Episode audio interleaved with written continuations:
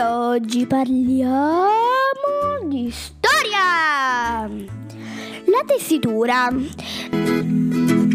Già nel Paleolitico gli uomini avevano imparato a intrecciare rami di giunco, una pianta molto flessibile per realizzare cesti e stuoie su cui sedersi.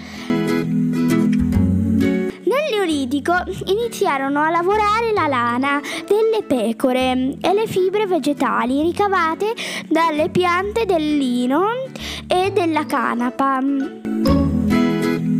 Da questi materiali, dopo una lunga lavorazione, si ottenevano tessuti con cui confezionare abiti, coperte e tende.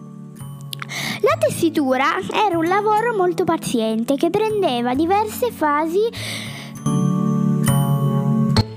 Vi racconto adesso le quattro fasi della lana.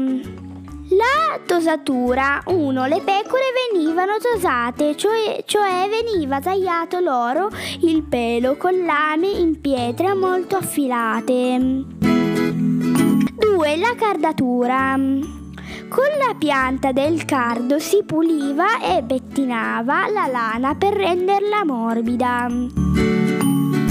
3. La filatura. Attraverso il fuso il pelo veniva attorcigliato in lunghi fili. 4. La tessitura. Si tessevano i fili al telaio, si appendevano dei fili in verticale e si passava un altro filo in orizzontale. Ricorda, durante il Neolitico si svilupparono le attività artigianali. Vennero prodotti recipienti in argilla e in ceramica e tessuti con cui venivano realizzati vestiti. Ciao amici, al prossimo podcast.